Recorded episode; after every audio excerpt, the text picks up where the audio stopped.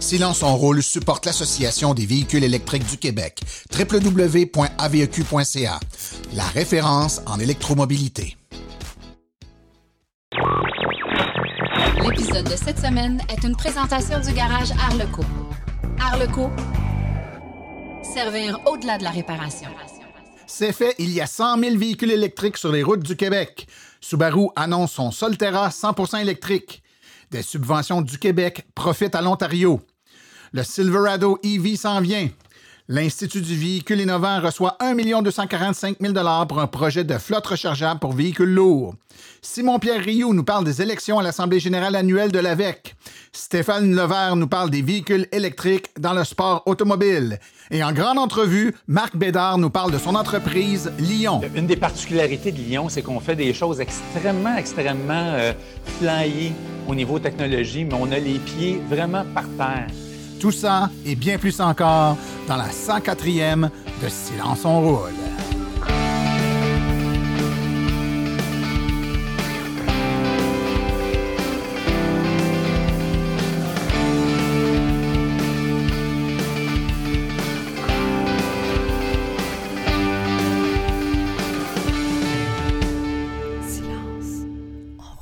Bonjour tout le monde, mon nom est Martin Archambault et c'est avec passion et plaisir que j'anime Silence on roule, le podcast cent pour cent dédié aux voitures électriques. Silence on roule est également le fier partenaire de l'Association des véhicules électriques du Québec.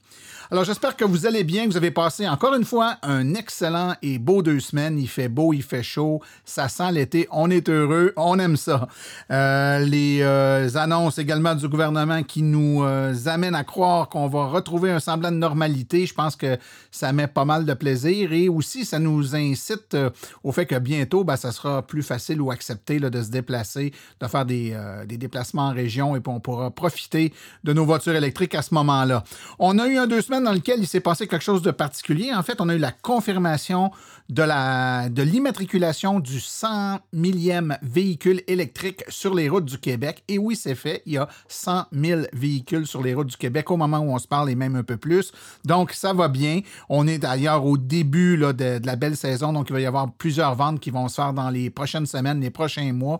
Donc, suivez nos statistiques. D'ailleurs, ceux qui ont écouté euh, les statistiques euh, dans notre épisode, épisode hors série euh, qui, a eu, euh, qui a été diffusé la semaine dernière, bien, vous avez pu euh, entendre un peu là, Frédéric Saint-Laurent et Jean-François Morissette nous parler là, des, des ventes de véhicules et de la progression des véhicules électriques au Québec. Ça se passe super bien, ce chapitre-là, donc euh, on a tout à être encouragé. Euh, on a un épisode euh, bien meublé cette semaine, euh, beaucoup d'informations. Stéphane Levert va nous parler euh, des voitures électriques, euh, des véhicules électriques en course automobile, dans le sport automobile. Ça risque d'être fort intéressant. On va également avoir euh, Simon-Pierre Rioux de l'A V E Q qui va nous parler des résultats de la, des, aux élections de l'Assemblée générale annuelle. Donc, à toutes les années, là, il y a des postes d'administrateurs qui sont renouvelés. On a du cent neuf qui arrive au sein de l'A G A. Simon-Pierre va nous parler de tout ça. Mais en grande entrevue, nous avons la chance d'avoir avec nous M. Marc Bédard de Lion Électrique.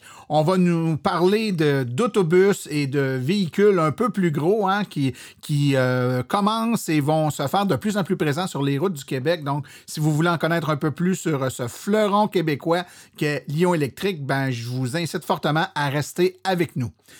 Alors, sans plus tarder, je vous propose d'aller tout de suite aux actualités dans le monde de l'électromobilité. Vous voulez des produits qui permettront d'augmenter la valeur de revente de votre véhicule? Chez Précision P P F Vitres Teintées, nous sommes à votre service depuis deux mille quinze. Nos maîtres installateurs sont tous certifiés et ont plus de dix-sept ans d'expérience dans le domaine.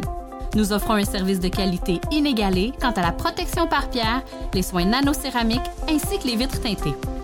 Notre pellicule par pierre ultra-résistante est invisible et conservera l'intégrité de votre véhicule tout en prévenant la rouille et en protégeant la peinture contre les débris de la route. Notre traitement nanocéramique possède un puissant effet hydrofuge et il préserve l'éclat et la brillance de votre peinture pour en faciliter l'entretien. Que ce soit pour votre voiture, votre résidence ou votre commerce, Précision P P F Vitres Teintées est là pour vous offrir la multitude d'avantages qu'offre la teinte de vitre. Venez nous rencontrer au dix-neuf soixante-dix boulevard des Laurentides à Laval. Appelez-nous au quatre cinq zéro quatre neuf zéro quatre quatre huit huit ou encore venez visiter notre page Facebook Précision P P F Vitre teintée. Nous comblerons vos exigences tout en vous offrant la qualité que vous recherchez.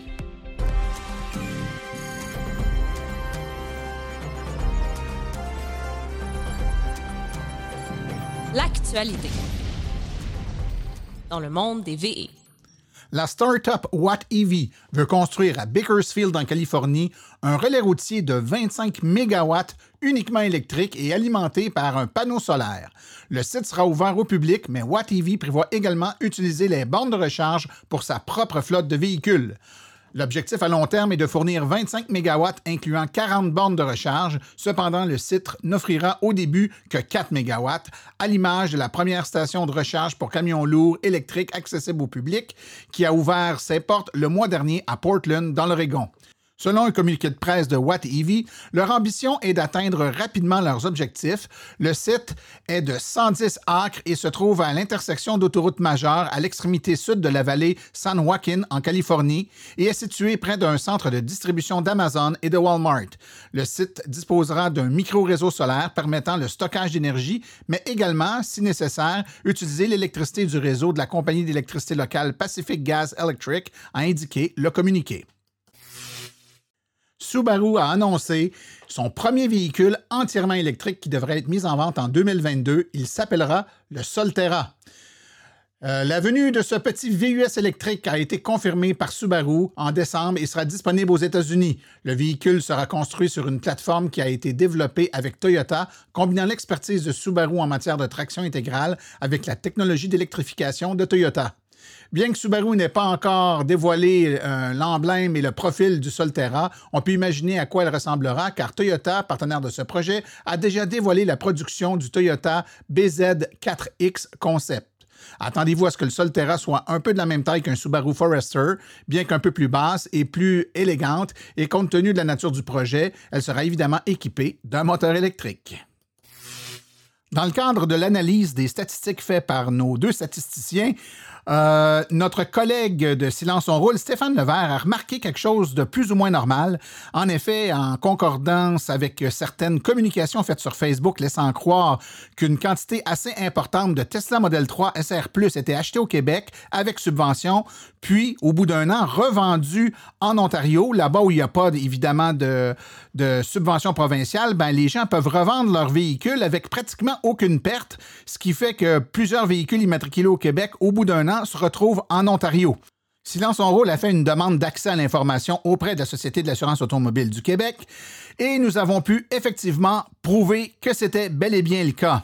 Dans le cadre du, euh, de l'épisode hors-série diffusé la semaine dernière, il faut être abonné pour l'avoir entendu, abonnement point silence en rôle point com, Stéphane Levert nous a expliqué ce qu'il avait découvert.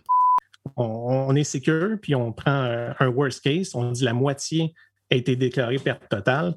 On arrive quand même à trois cent soixante et un véhicules qu'on a perdus pendant ces deux années-là, qui représentent, si on prend notre huit mille encore là de subvention, une, une somme quand même considérable de deux virgule neuf millions qu'on peut dire qu'on a perdu là, au niveau québécois. Là. Alors, ne vous surprenez pas si vous voyez plusieurs Tesla Model trois S R plus, qui sont désimmatriculés au Québec et qui, miraculeusement, réapparaissent en Ontario. Le P D G de G M confirme que le camion électrique, le Silverado, sera produit à grande échelle et à un prix abordable. Bien que la Silverado E V entièrement électrique sera probablement construite sur la même base que le G M C Hummer E V, il devrait être positionné très différemment pour le marché et mettre l'accent sur le prix. C'est, ce qui est particulièrement important, c'est qu'un camion sera produit à grande échelle pour un segment les plus populaires et les plus compétitifs de l'industrie, a déclaré le P D G de G M, Mary Barra, la semaine dernière lors de sa conférence trimestrielle. G M n'a pas encore présenté le camion au grand public. Bien qu'elle ait laissé entrevoir certains éléments du camion lors d'une présentation l'année dernière, elle avait fait allusion à un camion l'année dernière comme étant l'un des futurs véhicules qui serait potentiellement construit avec sa batterie à propulsion Ultium. L'Institut du véhicule innovant, l'I V I, est heureux d'annoncer qu'une subvention de un million deux cent quarante-cinq mille dollars vient de lui être accordée pour mener à bien son projet Flotte rechargeable camion lourd, qui lui permettra de faciliter la transition énergétique des industriels et des municipalités quant à leur parc de véhicules lourds. Le projet Flotte rechargeable camion lourd est soutenu financièrement dans le cadre d'Action Climat Québec, un programme du ministère de l'Environnement et de la lutte contre les changements climatiques découlant du plan d'action deux mille treize deux mille vingt sur les changements climatiques. Après avoir réalisé un projet d'intégration de voitures dans les parcs privés municipaux du Québec, c'est vers le marché de l'industrie du camion lourd que l'I V I se tourne. On en avait parlé, mais on compte maintenant cent mille véhicules électriques sur les routes du Québec, rejoignant ainsi le premier objectif que le gouvernement s'est fixé en deux mille quinze. Ce chiffre fut atteint un peu plus de neuf ans après le début des ventes de véhicules électriques au Québec, alors qu'on observe des ventes exponentielles dans la province depuis plusieurs années.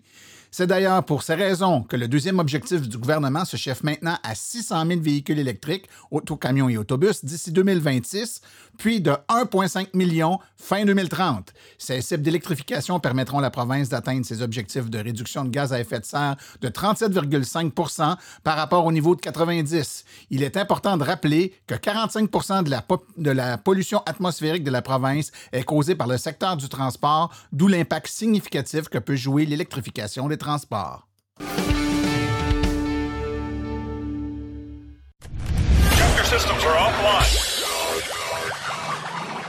Cette chronique spéciale est une gracieuseté de l'Association des véhicules électriques du Québec, w w w point a v e q point c a. Je suis avec Simon-Pierre Rioux, qui est le président de l'Association des véhicules électriques du Québec. Bonjour, Simon-Pierre. Hey, bonjour Martin. Euh, ça a été un gros week-end en fin de semaine. C'était l'Assemblée générale annuelle des membres. Ça a lieu une fois par année. Euh, qu'est-ce qui s'est passé de bon lors de cette A G A-ci? Écoute, c'était la huitième qu'on faisait, la deuxième euh, en mode virtuel. Puis c'était vraiment intéressant cette année. On a été capable de présenter euh, les projets qu'on a faits pendant la dernière année. Ça, c'est toujours ça intéressant parce que c'est pas tout le monde qui nous suit euh, chaque jour sur tout ce qu'on fait, mais on fait tellement de choses à, à l'AVEQ, que ce soit les, euh, les changements au niveau euh, administratif, au niveau de, du site web, les événements qu'on fait. Là, on a été obligé de changer notre façon de faire en deux mille vingt avec, euh, le, en mode pandémie, comme on dit. Alors, euh, on, est, on a fait des kiosques, on avait plein de choses, puis on était capable de présenter ça à tout le monde. Euh, on, il y avait bien sûr des élections. Euh, on a eu euh, plusieurs candidats qui se sont présentés, puis on les remercie. C'est toujours le fun de voir qu'il y a un intérêt de la part euh, de nos membres à, à s'impliquer de, de plus en ouais. plus dans le côté administratif. Ça en prend des bras parce qu'il y a du travail à abattre. On va revenir un peu sur ce travail-là, mais tu, tu me parles des élections, parlons-en. Donc, il y avait un certain nombre de postes qui étaient en jeu. Euh, il y a une candidate qui a décidé de ne pas se représenter. Peux-tu nous en parler? C'est Leila Shekir. Oui, Leila qui était avec nous depuis plusieurs années, euh, qui euh, a décidé de, de laisser sa place à quelqu'un d'autre qui aurait peut-être un peu plus de temps parce que, comme on le mentionnait, ça peut nous prendre du temps. Il faut avoir de la disponibilité. Puis, euh, on la remercie énormément. Euh, elle nous a beaucoup aidés dans les dernières années comme ça. Maintenant, on a eu euh, cinq candidats. Il y avait David Corbeil et moi-même, Simon-Pierre, qui, euh, qui se représentaient encore une fois et nous avons été réélus tous les deux. Félicitations. Et puis, il y avait... Merci beaucoup. On est très fiers de ça. Et puis, euh, il y a Martin Frégeau qui a gagné euh, les élections. Euh, donc, ça, ça a été euh, un, un bon coup. Ça, on est bien heureux euh, de, le, de le voir parmi nous, qui se joigne à notre équipe. Euh, un gars qui semble très dynamique euh, puis qui va nous apporter une belle expérience euh, au niveau des, des administrateurs. Et avec toute cette expérience-là, Simon-Pierre, dans la prochaine année, il y a des beaux projets qui s'en viennent. Vous avez des, des nouveaux partenariats, des beaux projets. Peux-tu, euh, en terminant, peut-être nous tracer un peu un portrait de ce qui s'en vient là, pour la prochaine année pour l'association? Oui, écoute, nous, on, ce qu'on essaie de faire, c'est toujours de continuer en mode pandémie, être capable de faire des webinaires, faire des, des kiosques virtuels. Mais petit à petit, on va revenir à nos, à nos sources, à nos racines. On va recontinuer à faire des événements en présentiel. Donc, on s'attend d'ici la fin de l'été, si la santé publique nous le permet, de commencer à faire des événements extérieurs euh, avec, euh, des, avec nos équipes régionales, euh, pouvoir se présenter avec les, les différents, euh, avec les différentes villes, puis présenter nos véhicules euh, aux gens, aux participants, puis avoir du fun. C'est vraiment, on, on, avec des, des conférences virtuelles, on a peut-être un, un peu moins de plaisir à faire ça. Et en plus, bien, on sait qu'il y a différents salons du véhicule électrique qui s'en viennent à l'automne parce que oui, là, on s'attend vraiment à ce qu'il y ait un déconfinement total à l'automne.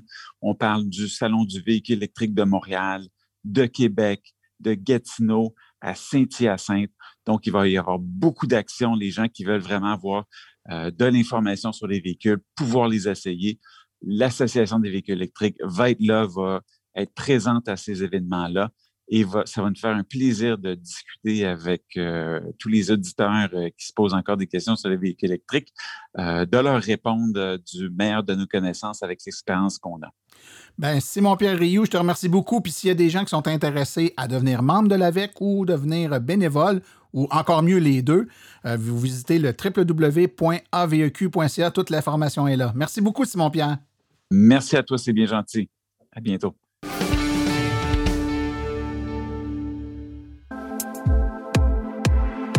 EVBorne, à la maison, en condo. EVBorne, vos subventions. EVBorne, branché au travail. Hey Martin, on répète-tu trop le nom de la compagnie? Ou un petit peu trop, je la refais. Pour recharger, ça prend une borne de recharge et l'équipe de EVBorne est à votre service. Pour vous brancher au commerce, à la maison ou au travail, composez le quatre un huit, huit six six, zéro six cinq trois. quatre un huit, huit six six, zéro six cinq trois ou le w w w point e v borne point com. EVBorne, la passion à votre service.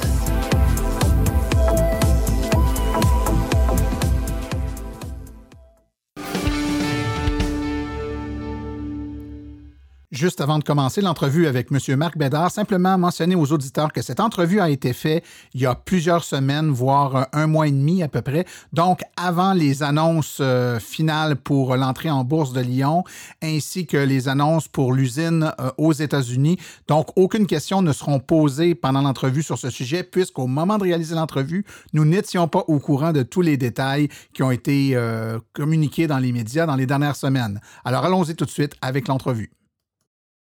Aujourd'hui, on a la très grande chance d'avoir avec nous le président fondateur de Lion Électrique, M. Marc Bédard. Bonjour.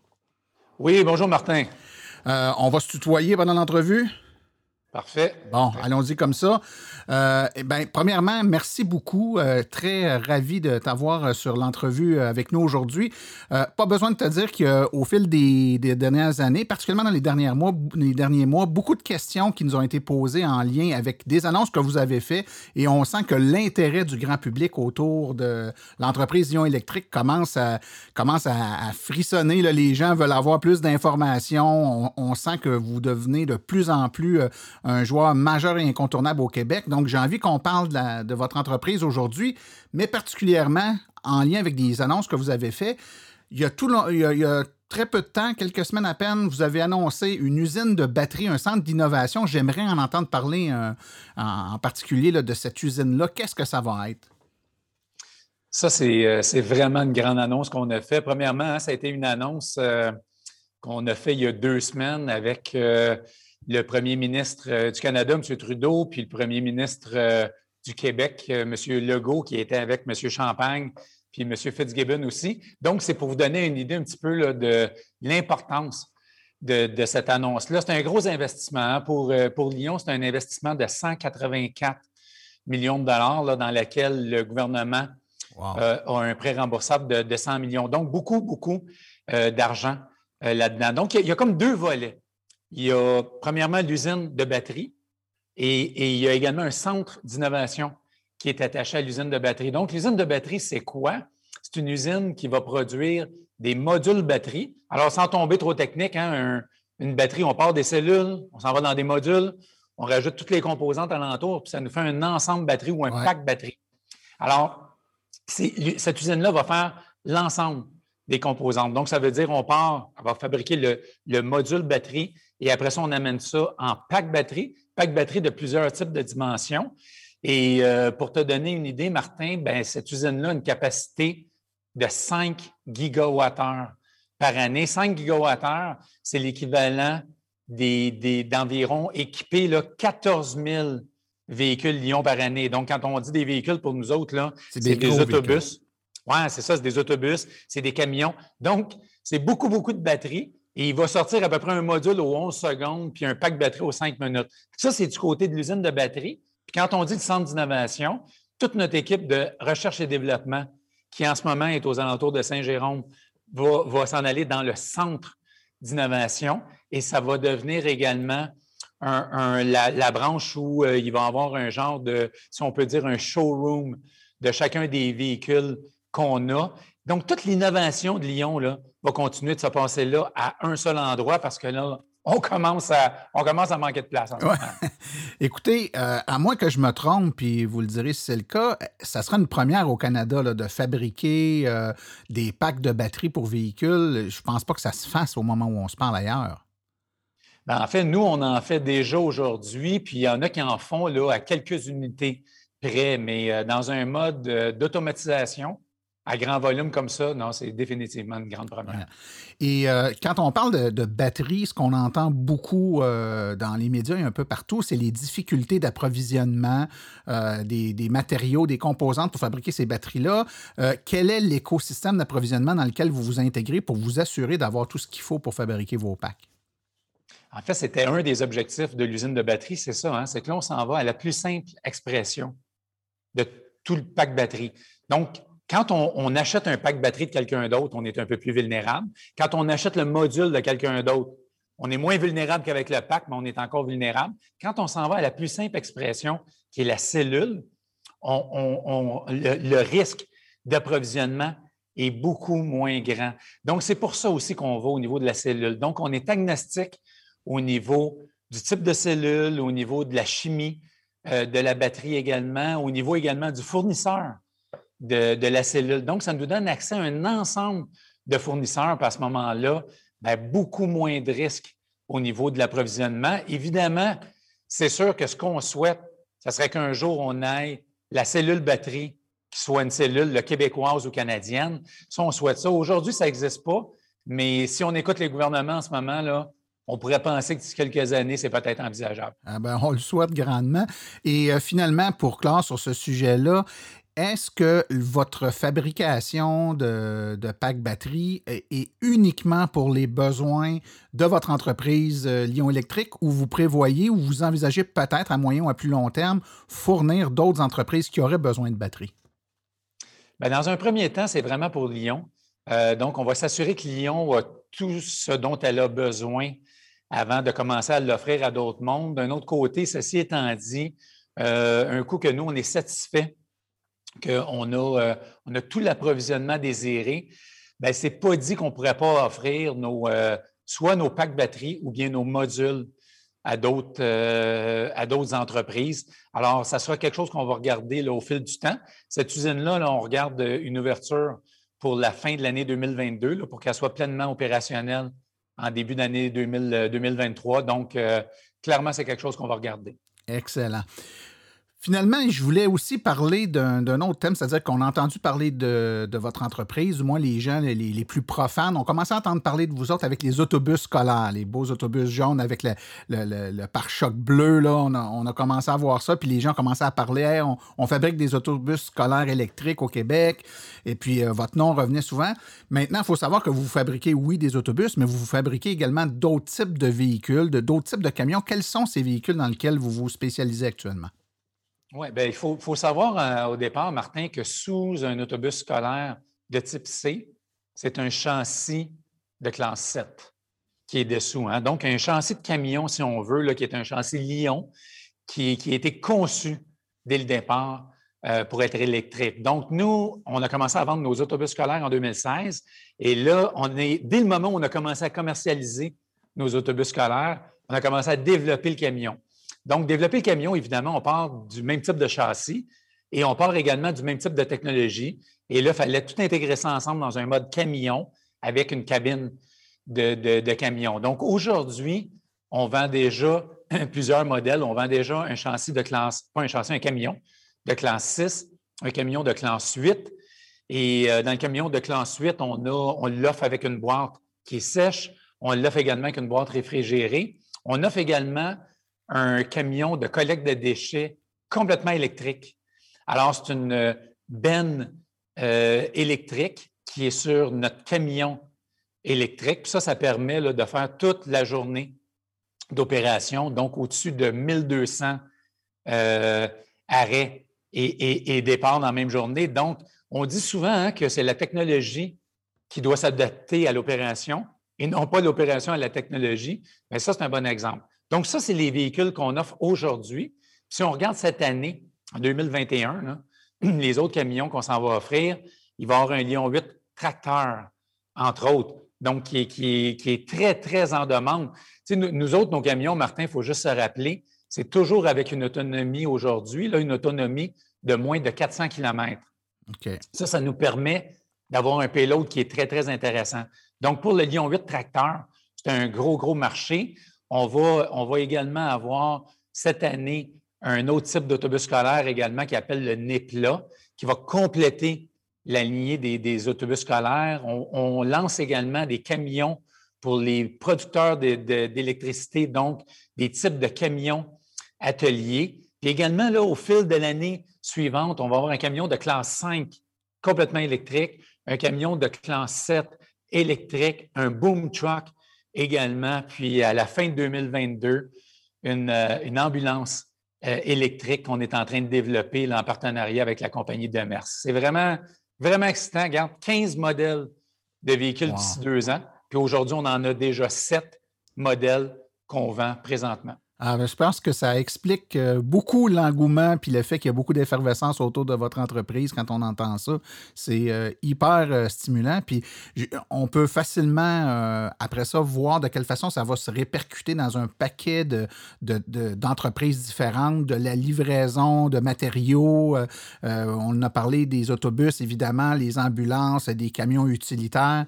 Donc, une multitude de véhicules qu'on voit sur nos routes actuellement qui pourront passer à l'électrique et qui souvent sont dans des modes également de fonctionnement qui sont tout à fait cohérents et compatibles avec un, un écosystème de recharge. On pense aux camions de livraison, par exemple, qui se font remplir euh, pendant une, dans un entrepôt le, le soir, la nuit, on remplit le camion pour les livraisons du lendemain. Pendant qu'on rentre la marchandise dans le camion, il est en recharge, puis après ça, bien, il va faire sa journée de livraison, puis on le rentre pour plusieurs heures où on va le remplir de marchandises, où on va faire le plein d'électrons en même temps. Donc, il y a vraiment une belle, je trouve, hein, une, une belle synergie d'utilisation du type de véhicule versus l'utilisation qu'on en fait au quotidien. Puis peut-être juste un commentaire là-dessus, Martin. Le type de recharge maintenant, hein, il y a beaucoup de types de recharge. Puis là, on est capable, avec notre groupe là, qui s'appelle Lion Énergie, tout ce qu'on fait dans le fond, c'est que On, on, on donne des conseils aux clients et on est capable de faire arriver la solution complète. Alors, acheter un véhicule électrique, c'est juste le début de, de, de l'opération. Tu sais, le client, lui, a besoin à ce moment-là. Lui, il est un spécialiste dans son domaine.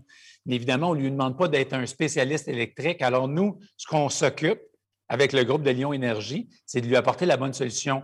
Donc, comme tu viens de le mentionner, si le client a quelques heures pour charger, bien, ça ne sera pas le même type d'infrastructure de recharge que s'il y a toute la nuit pour recharger ou, par exemple, dans le cas d'un autobus scolaire électrique, s'il n'utilise pas les fins de semaine ou pendant l'été. Donc, ça peut tout être des, des systèmes de recharge qui sont, qui sont différents. Et aujourd'hui, nous, on est agnostique au type de recharge. On a une entente, euh, on, a, on a plusieurs ententes de revente comme revendeur. Et, par exemple, on a une entente avec une compagnie qui s'appelle AdÉnergie, qui offre la borne Flow, entre autres, donc euh, d'une compagnie du Québec ici qu'on vend. Mais on a également des ententes euh, avec des, des, des compagnies comme ChargePoint, euh, Blink, A B B, A B B euh, également. Et il y en a plusieurs autres qui s'en viennent également. Donc, ce qui est important pour le client, c'est que selon son opération, bien, on est capable de le conseiller. Puis plus que le conseiller, on est capable de gérer le projet au complet pour faire arriver que la borne soit là, les véhicules se chargent à l'endroit qu'ils veulent, puis dans la période de temps qu'ils ont également pour la recharger.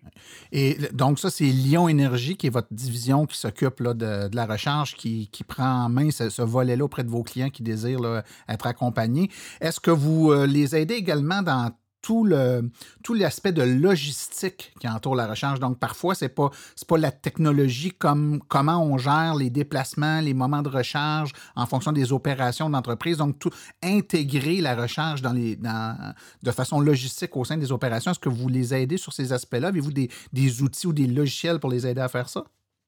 Absolument. Puis, il euh, faut, faut garder en tête là, que nos camions, euh, évidemment, sont, sont utilisés par des spécialistes.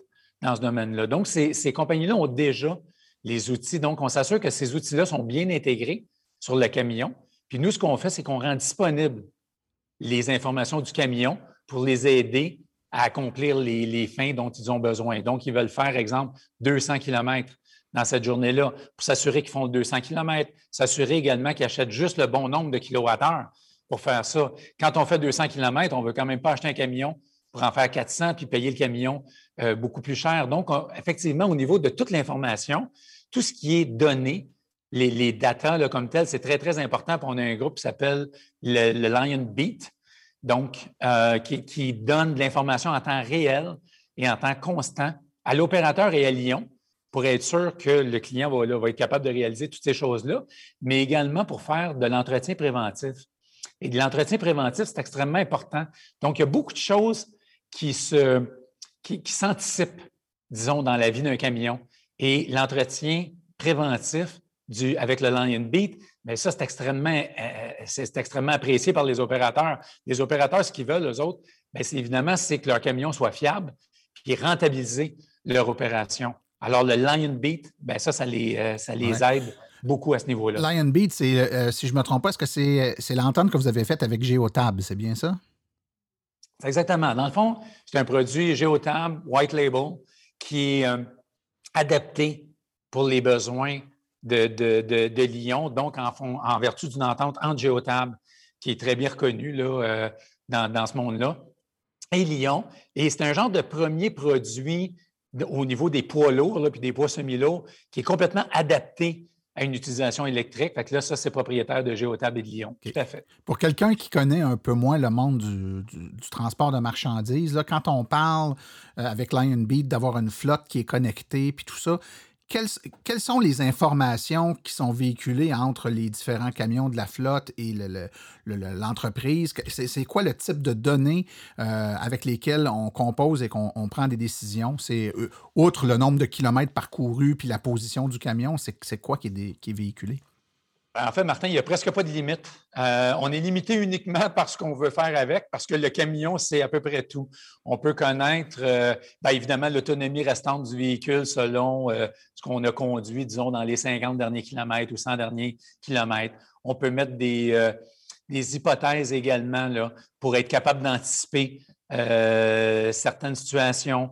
Euh, puis ça peut aller jusqu'à la chaleur de la batterie à l'intérieur. Ça peut nous donner euh, même une cellule qui serait défectueuse, disons, à l'intérieur d'un pack batterie, qui n'arrête pas du tout le camion, mais on sait que cette cellule-là est défectueuse. Donc, on peut faire un entretien à un moment donné et remplacer, par exemple, la cellule. Ça va euh, jusqu'au niveau, évidemment, du, euh, de la motorisation, euh, la puissance, euh, le, le, le, le, le, le, le torque Euh, du véhicule. Donc, c'est un bon mix entre tout ce qui est électrique, mais également toutes les, les, un paquet de composantes mécaniques qui sont sur le, le véhicule. Alors, il n'y a presque rien sur lequel on n'a pas d'informations ou on ne peut pas l'avoir.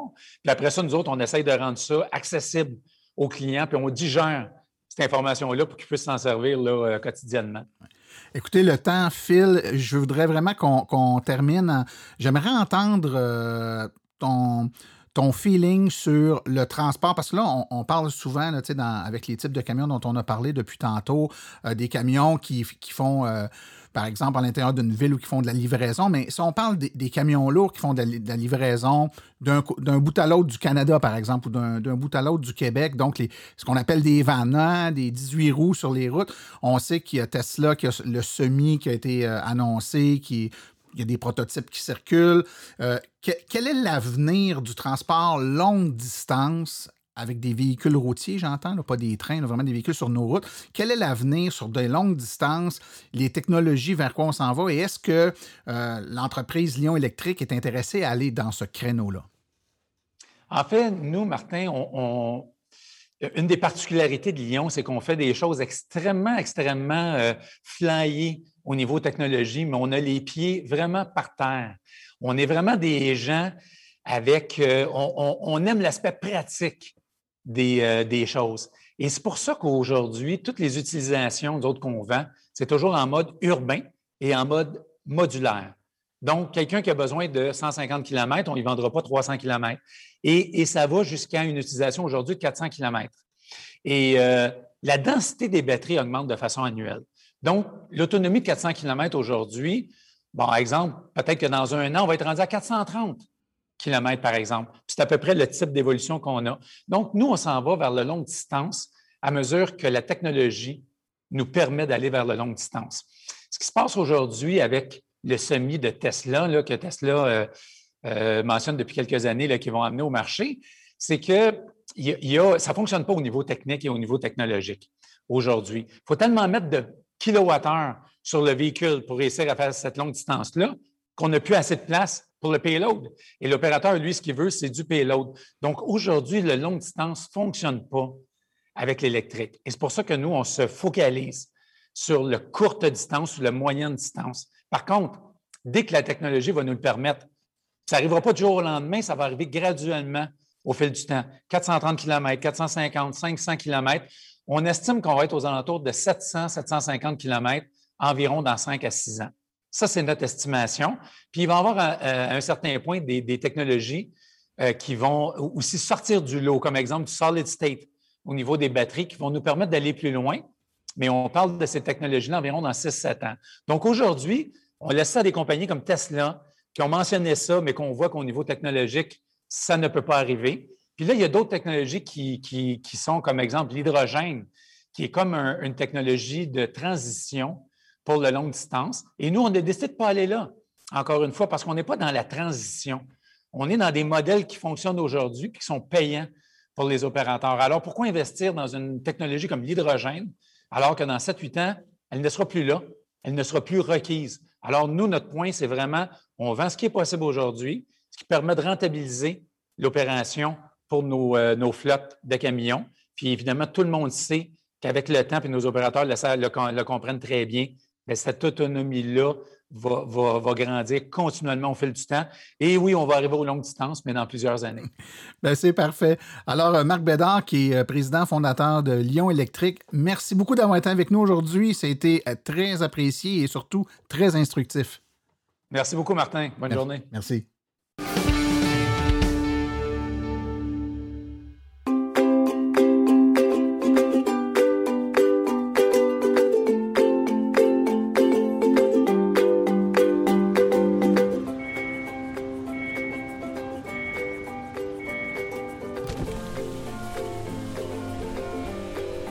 C'est vrai que ça brise moins, mais il y a quand même un minimum d'entretien à faire sur nos voitures électriques. Quand est venu le temps de faire l'entretien de mon véhicule, j'ai choisi de faire confiance à l'équipe d'Arleco plutôt que le concessionnaire. Ça fait maintenant trois générations que cette entreprise familiale chouchoute nos voitures et ils ont été parmi les premiers à s'engager activement dans l'électrification des transports tout en adoptant des procédures et des produits sains pour l'environnement.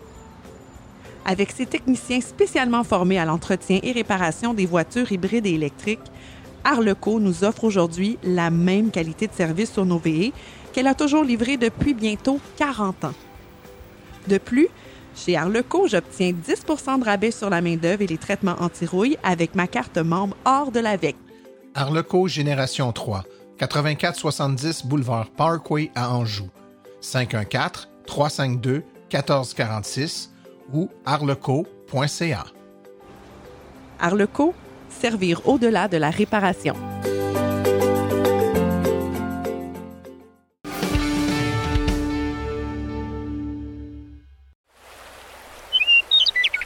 Roulez vert avec Stéphane Levert. Bonjour chers auditeurs, j'espère que vous allez bien.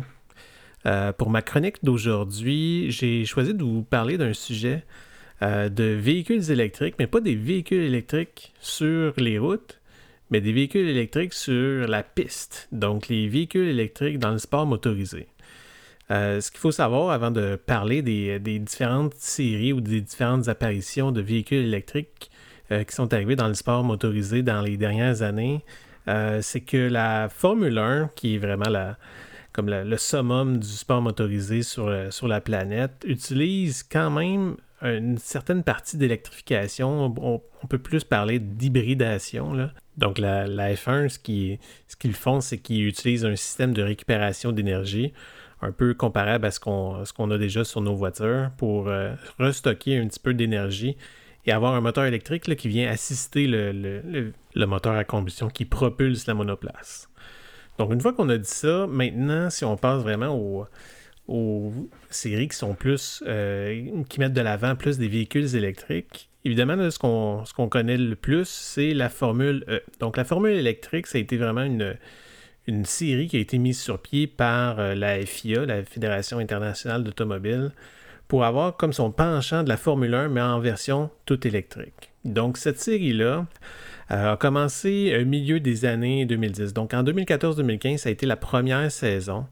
Euh, donc, ça a été la première itération de cette série-là. À l'époque, là, euh, la, la, la voiture n'avait pas assez d'autonomie pour faire toute la, toute la course. Donc, à mi-chemin dans la course, Euh, les pilotes devaient changer de voiture pour pouvoir retourner en piste et compléter la course. Euh, au fil du, euh, des années, les, les, les puissances ont augmenté, les capacités ont augmenté, jusque, euh, jusqu'à en abandonner justement la deuxième voiture euh, à, la, à la mi-course. Donc, euh, depuis toutes les années, différents constructeurs ont rejoint euh, les rangs de la, de la Formule électrique jusqu'à la saison actuelle que euh, les manufacturiers connus comme Audi, B M W, euh, il y avait aussi euh, Jaguar qui, qui sont parmi eux, Mercedes, euh, NIO, le constructeur chinois que je vous ai parlé il y a quelques semaines, euh, Nissan euh, et même Porsche qui s'est, euh, qui s'est rajouté dernièrement. Donc, on voit que les, les constructeurs, les manufacturiers qui sont dans le domaine des voitures électriques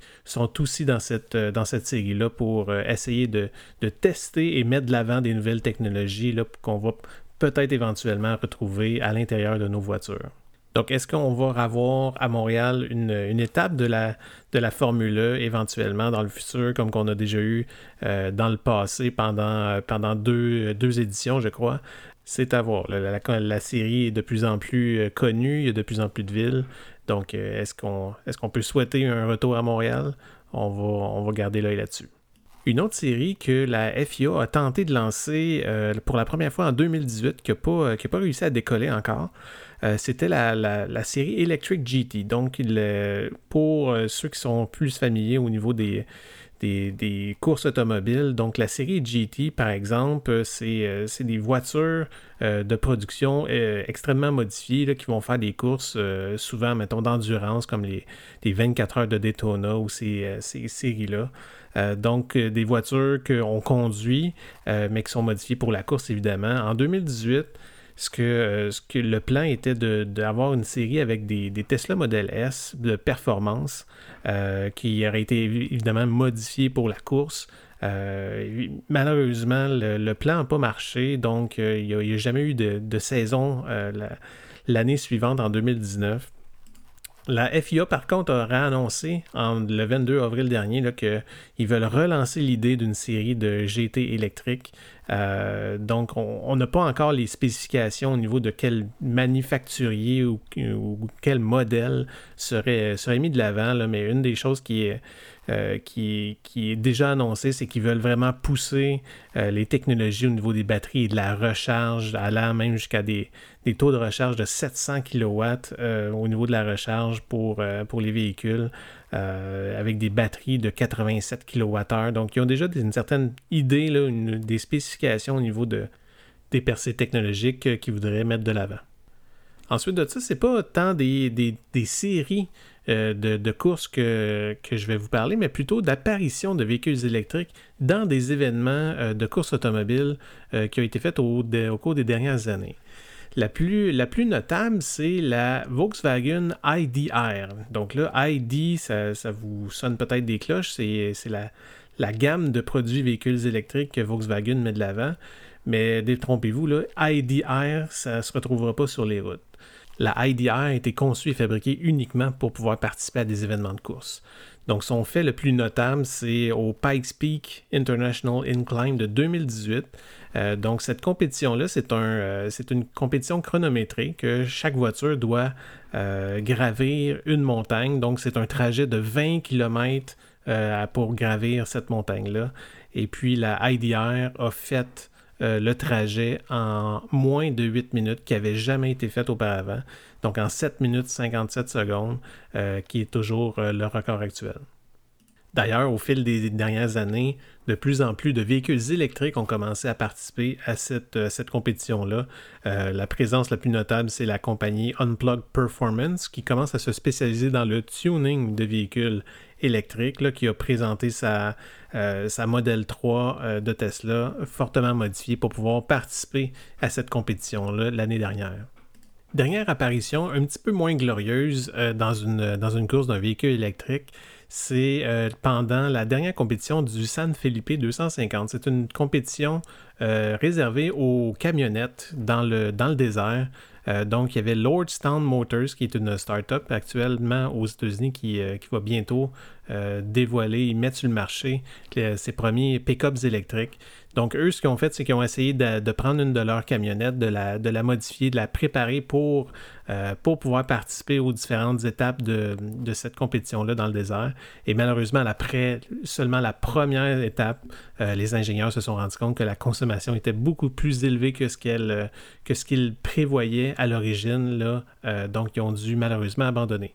Donc pour finir, juste un petit mot avant de, avant de conclure. Euh, si vous pensez qu'il y a des séries qui sont à l'abri de, de toute euh, forme d'évolution euh, technologique au niveau de, de l'électrification ou même de l'hybridation, sachez que NASCAR, à partir de l'année prochaine, dans leur nouvelle plateforme qui s'appelle Next Gen, euh, ils ont, se sont organisés pour que les manufacturiers puissent intégrer à leur euh, groupe motopropulseur dans l'avenir, dans les prochaines années, dans cette, dans cette plateforme-là, euh, une assistance électrique à leur fameux euh, et bien connu moteur V huit euh, qui grandissent euh, sur les circuits américains.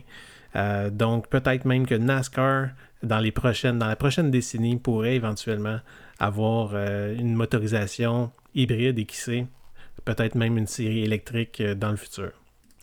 Donc, j'espère que ma chronique sur le sport motorisé électrique vous a plu. Ici Stéphane Levert qui vous souhaite bonne route.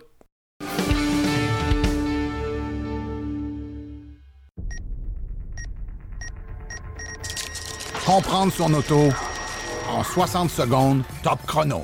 Une question fréquente est, si je pars en vacances pendant deux semaines, un mois, deux mois, devrais-je laisser ma voiture branchée à la maison ou la laisser débranchée? En fait, il faut savoir qu'une batterie lithium-ion euh, est mieux de ne pas rester chargée à cent pour cent trop longtemps. Par trop longtemps, on entend plusieurs jours, voire plusieurs semaines.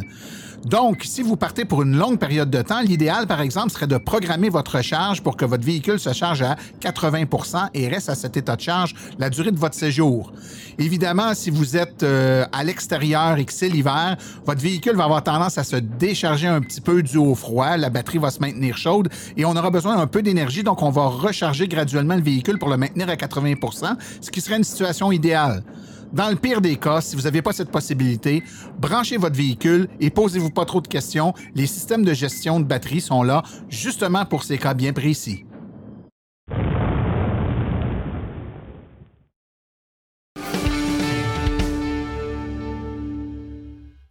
Pour ce qui est des événements à venir dans les prochaines semaines dans le monde de l'électromobilité, ben, compte tenu des conditions sanitaires actuelles, c'est assez limité. Il y aura cependant un kiosque virtuel AVEQ, c'est mercredi le seize juin à dix-neuf heures trente. Donc, des réponses à vos questions avec un panel d'électromobilistes d'expérience. C'est organisé avec le soutien de la campagne Roulons électrique. Les inscriptions peuvent se faire dans la section calendrier du site web de l'association. Ceci conclut la présente balado-diffusion. Silence en rôle remercie tous ses collaborateurs et invités, particulièrement aujourd'hui Simon-Pierre Rioux, Stéphane Levert ainsi que M. Marc Bédard. Nous remercions également le garage Arleco, commanditaire principal, et l'Association des véhicules électriques du Québec, partenaire de Silence en rôle. La reproduction ou la diffusion d'émissions est permise, mais nous apprécierions en être avisés. Toute question concernant l'émission peut être adressée à martin arobase silence on roule point com. Pour les questions générales regardant l'électromobilité ou l'association, veuillez plutôt écrire à info arobase a v e q point c a. Pour vous renseigner et avoir accès à toute la documentation de l'AVEQ, visitez le w w w point a v e q point c a. Je vous rappelle que sur notre site web, afin de vous faciliter la tâche, vous avez accès aux archives de nos balados, ainsi qu'à des hyperliens vers les sites web mentionnés aujourd'hui, le tout directement au archives au pluriel point silence on roule point com. Mon nom est Martin Archambault, et d'ici le prochain balado, j'espère que vous attraperez la piqûre et direz, vous aussi, silence, on roule.